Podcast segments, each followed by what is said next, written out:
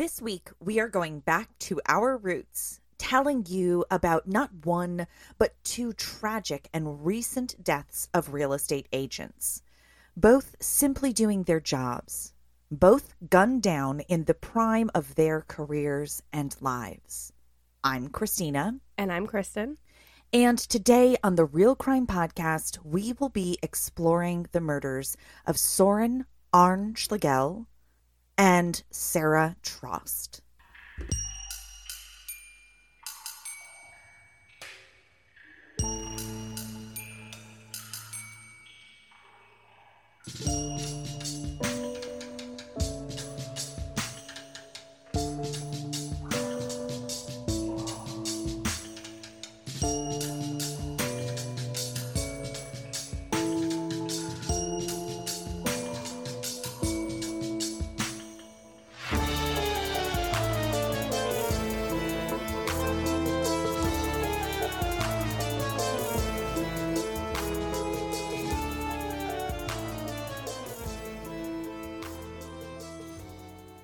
On October 5th of last year, 2021, Soren, a realtor down in Virginia, was jubilant and posted to his Facebook business page.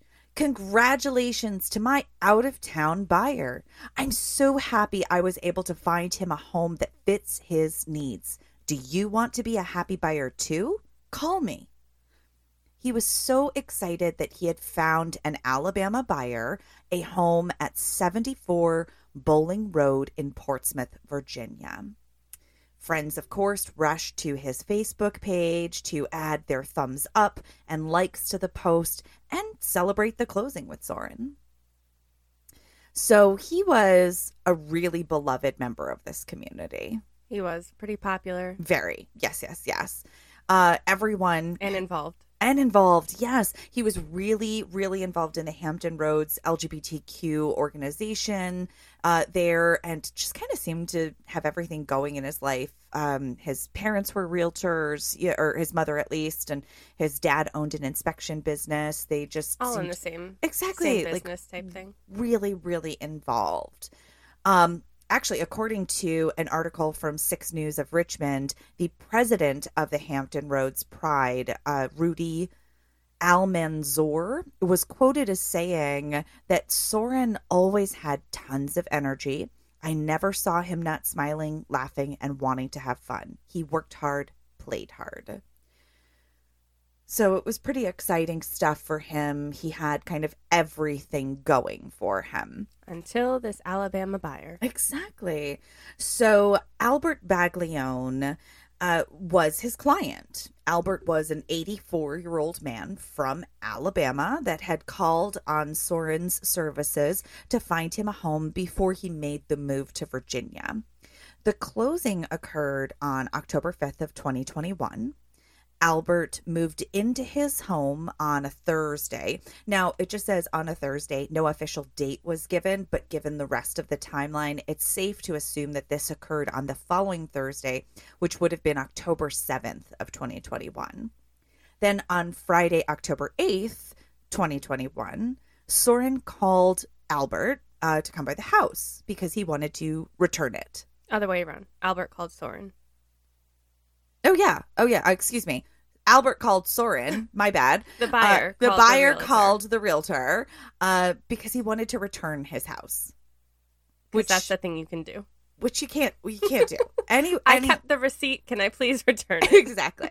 So anyone that's listening, this is not like a you know a CarMax thirty day guarantee. There is no return on a house after you buy it. You buy it, you hate it, you list it and sell it. That's your option. Sounds like that Ariana Grande song. You buy it, you hate it, you list it, you sell it. That's right. that one, the f- five rings or something. Yeah, yeah.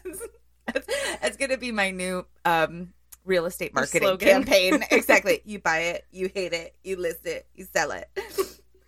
I'll You're do welcome. it with a ponytail. So now in Connecticut, all real estate transactions are overseen by attorneys. Now, that's not a legal obligation in Virginia because, of course, you know, things kind of vary from state to state. Now, if I had been in Soren's shoes at this point, I would have just referred this client to his attorney, as it really wouldn't be something that I could assist with outside of the relisting process, you know? Right, because again, you cannot return a home. Correct. Albert had seen the home for the very first time on that Thursday after the sale was completed. Which, I mean, that's on you, Albert. Well, so Buying yeah, a house, what is sight, unseen. So he had done a sight unseen uh, like transaction, and it's not as uncommon as you might think. It actually happens a lot in the world of real estate, like more than I would have thought. Now, I, I feel like you have to be in a house in order to know, like, you have to feel the house, whether or not you're going to live in. It could be Live in it. Exactly. It could have anything. It could just like, Terrible energy. Exactly. It could be like the lighting could be weird. Like the, the Also- floor plan could have no flow to it. Just so everyone knows, and I don't know if this is terrible for me to say for That's you, okay. That's okay. but um, houses don't look the same in person as they do um, in the pictures, like at all. a The thousand pictures percent. are made to make the house look A really thousand amazing percent. and like Absolutely. get you into the house to actually see it. like we pay really incredible photographers to do that. Like I, I mean, we pay hundreds of dollars to have photos taken. We try to keep it as accurate as possible, but if you want to see the grand scope of a room, oftentimes you have to use a lens that's going to kind of like a wide From lens. the top corner of the exactly exactly to really see it all in a photo because we're trying to i mean let's face it almost everything is bought and sold online these days you know even homes so you really want to make sure that you're getting a full picture and what albert was doing is putting a lot of trust into a realtor and i mean even if they're personally referred to you they're basically a stranger to you you know right. so even if Soren had helped Albert's kids or, you know, a friend of Albert's or something, he's still essentially a stranger. And so how do you know that taste levels are going to be the same? And when someone says move in ready, I think, oh, well, I can live there and then do stuff to it. And my move in ready is definitely not the average person's move in ready. Not my moving ready at no, all. it is not her move in ready. Because when we moved into this place, she was like, this is not move in ready. I was like you're living here. and I was like, we are. What's wrong with that? No.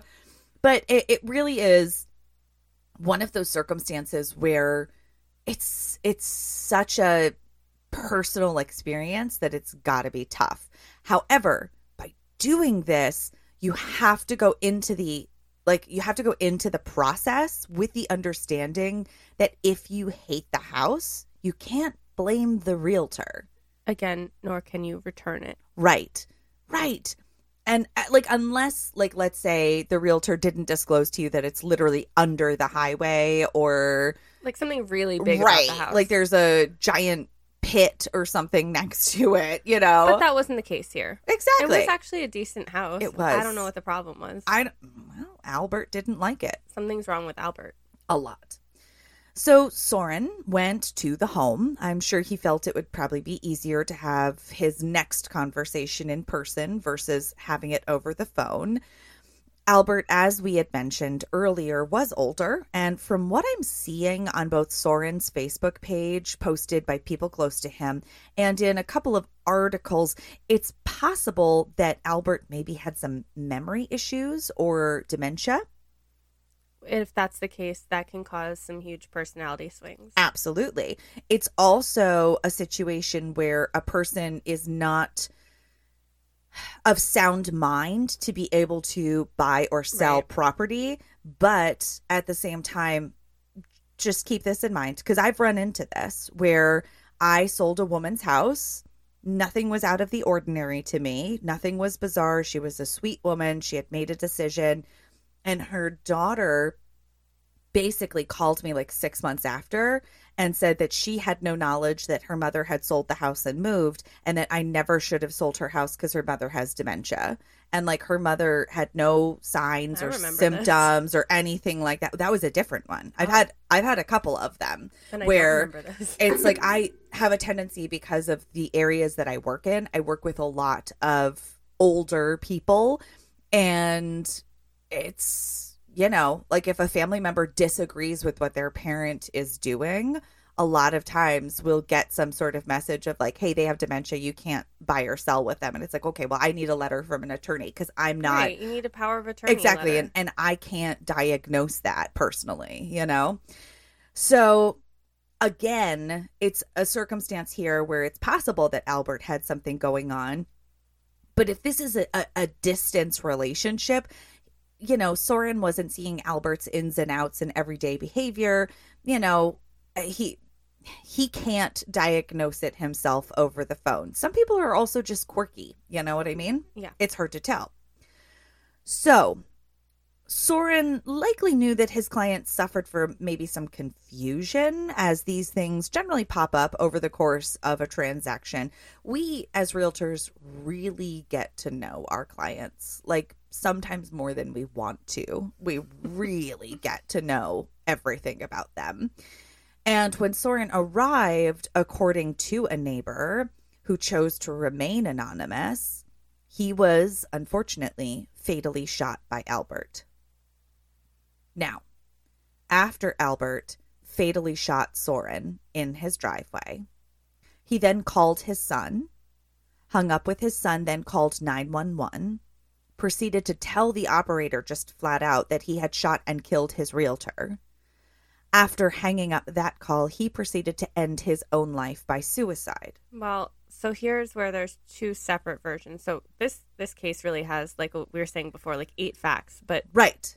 There I guess they're not really facts because there's different accounts of all of them. Right. And it's it is kind of interesting because like there were versions Right. of this and we So- really had to kind of sift through the versions. Another version of that was um, that the police and the SWAT team arrived to Albert alive, and he came out to, like, he opened the door for them and then Mhm. shut the door, and went back inside, and then shot himself. They heard a a shot, Right. then they went. they the realized, house. yeah. Meanwhile, what what yeah, like in a couple of the articles that I saw and I'm sure you did too, the police arrived to find the two bodies basically. Yeah.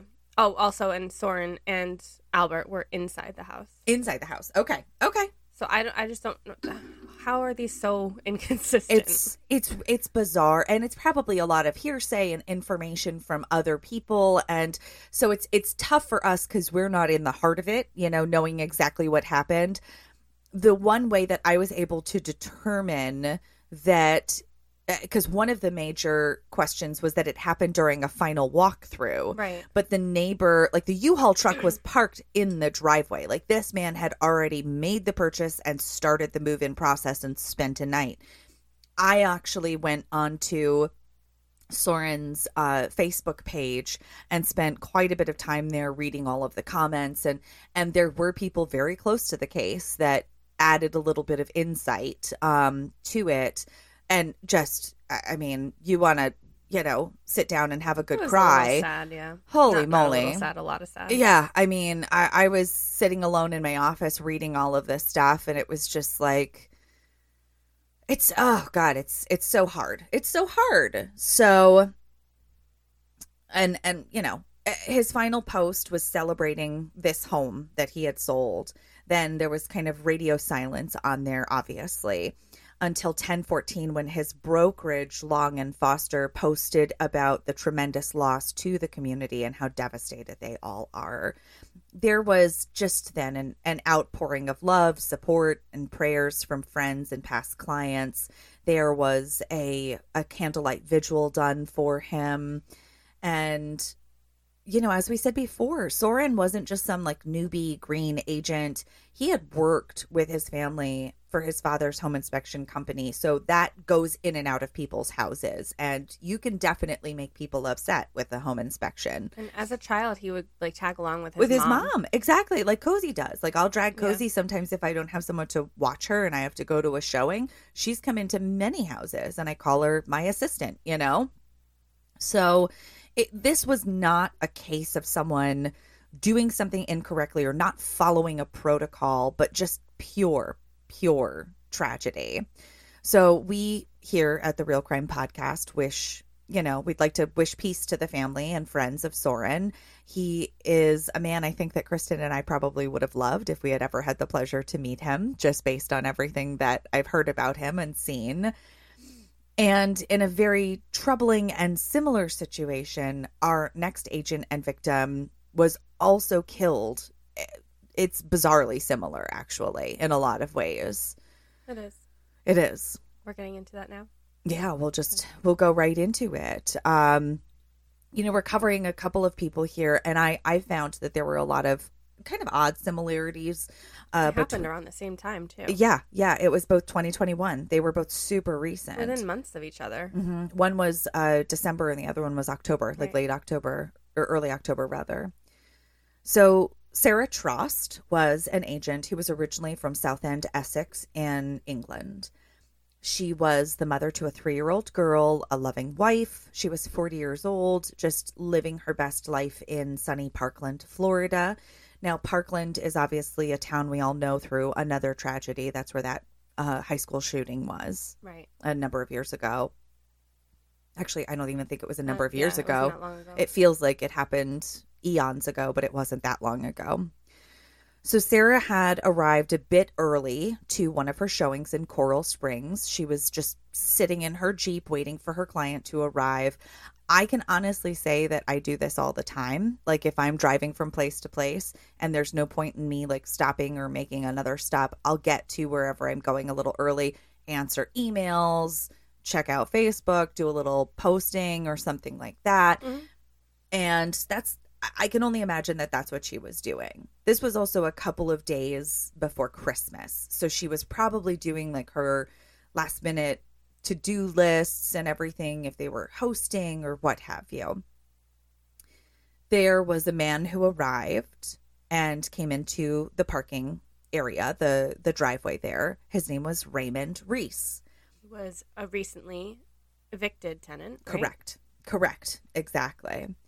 Raymond approached the car, mistaking Sara for his former landlord, and he shot and killed her. And he didn't just shoot her once and walk away, he shot her multiple times and then walked away and called the police on himself. And now you may be questioning how he could mistake Sara, someone who had not been there, Right. for his landlord. Who he should have known, Right. you would assume. They both had white Jeeps and blonde hair.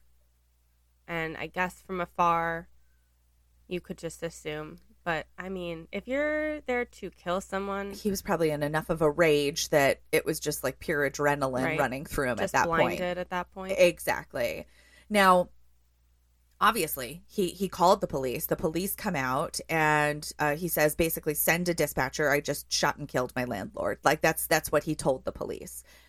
He was charged with first degree murder only to later find out that it had all been a case of mistaken identity and he actually hadn't shot and killed his landlord. Now, what caused him to want to kill his landlord? He was really pissed off by an email that the former landlord had sent and that he had read that morning. So he basically read the email and then drove to the house, and Sara was just wrong place, wrong time, totally tragic. I mean, like, imagine how he feels after that, just knowing that he shot and killed an innocent person. I mean, not that his landlord deserved any of this. Absolutely. I mean, mm-hmm. like, I, I, I, it's hard to tell if a person like that would even have remorse because it's like. I'm- well, and not not so much remorse, but he's probably pissed off that it wasn't that it wasn't the landlord. landlord exactly like he's probably more upset about that than Right, he is about the fact that he ended a life exactly because he killed the wrong person. and he the, the person he wanted to go Right. after is still out there and free and stuff now i spent some time trying to kind of get to know sara i went to her facebook page as well which is it's it's another weird kind of memorial frozen in time She loved animals and her daughter. You can just see it in all of the photos, in all of the comments. She was just a beautiful woman going to work. And now, because some moron got heated over an email, a little girl is going to grow up without her mother. A husband will grow old without his best friend. And she was such an advocate for rescue dogs. And it looked She like she a lot of work. fostered and stuff. Yeah. And, And so, I actually saw that she kept like water bottles in her car to hand out to you know people like um, begging on the side of the street. oh my Such, God. you know, change at yeah. stoplights and such. Yeah, yeah, yeah. She would keep water bottles to hand out to them. Oh, God. So she was just like an, an incredible really human being. Great person. Yeah.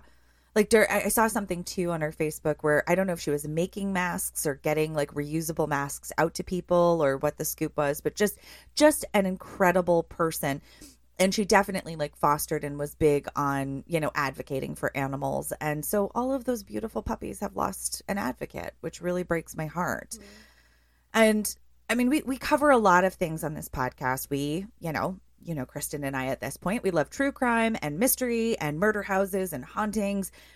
But when we started this podcast, we kind of did so with a bit of an intention to really bring to light the dangers that all real estate related personnel, you know, personnel put themselves in. So I'm talking like home inspectors, I'm talking appraisers, people who are going into your home and they have no idea what they're walking into, sort of thing. Now, look, I, I'm I'm not I'm not on the front lines by any means, but I. It's funny. I was having this conversation with someone else.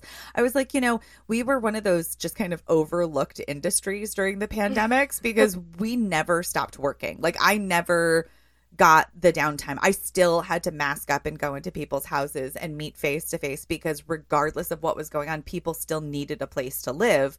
And I didn't know if people were sick or not. I didn't know what was going on.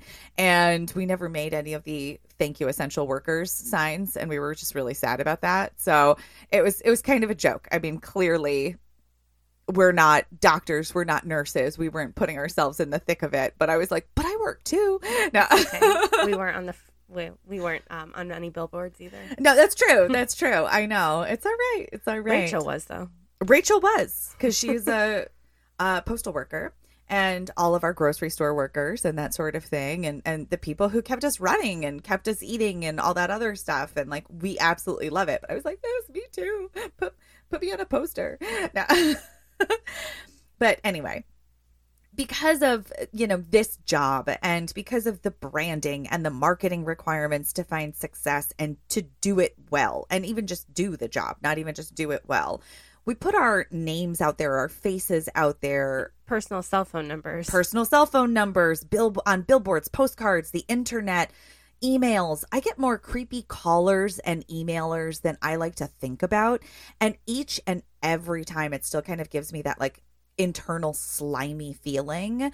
And yes I, I mean i chose this profession because i can't even come close to making the money that i do doing anything else even with a college education. And so that's kind of the reality of our world right now you know, at this point, unfortunately, President Biden isn't paying off my student loans. I'm still holding out hope that he's going to do that because anytime, buddy. Um, but you know, and I, I I chose the job still kind of knowing the dangers to a certain extent. It's not something that they advertise. Nobody tells you that you're putting your life at risk. But quite frankly, it's so important that people recognize and understand that there is a huge risk in this in this job there have been 87 real estate related deaths in the last year. Now, I mean, that's like seven agents a month. That's, That's a crazy. That's a lot of people dying. And that's not like they happen to be a realtor and like they were out on the boat and their boat flipped and they died. Like, this is like real estate related deaths. So that's wicked high, if you ask me, for doing what we do. Um, and also kind of you know with the the credit that we get and everything but you know if you see something it sounds silly but just if it looks off say something to someone just kind of make yourself apparent. if you see someone being forced into a car and it looks questionable do something about it just be aware that the agent who doesn't want to show you a house and meet you for the first time at 8:30 at night when the property is vacant isn't being lazy or dismissive they're trying to keep themselves alive now you may not be a creeper but trust me when I say that there are plenty of creepers out there I mean I'm done with my rant I was just gonna say, are, are we? end I'm rant? done. I'm done with my rant. Hashtag end rant. And honestly, thank you for listening today. As always, we are sending out love to the survivors and the families who will never walk through a front door the same way again. Um, we really appreciate you being here. I know this was a, a little bit more serious than some of our recent episodes, but we just wanted to take it back and remind you why we're here and everything. So thank you. Also, don't worry. Next week is gonna be a doozy. Yeah. I mean, of course it is. We're gearing up for NJ Horror Con. We're bringing our candles that we're making. that we're making, which are awesome. And they smell really good. I'm excited for those. And we might bring them unless I've decided to keep them all. she won't decide to keep them all because we invested a lot of money. So we're gonna bring them. Um, but yeah, so we're we're gearing up for NJ HorrorCon and we can't wait to meet you guys and we appreciate so much that you're here. Again, much love to the families of Sara and Soren, and we will see you all next week with a new episode. Stay well. Bye. Bye.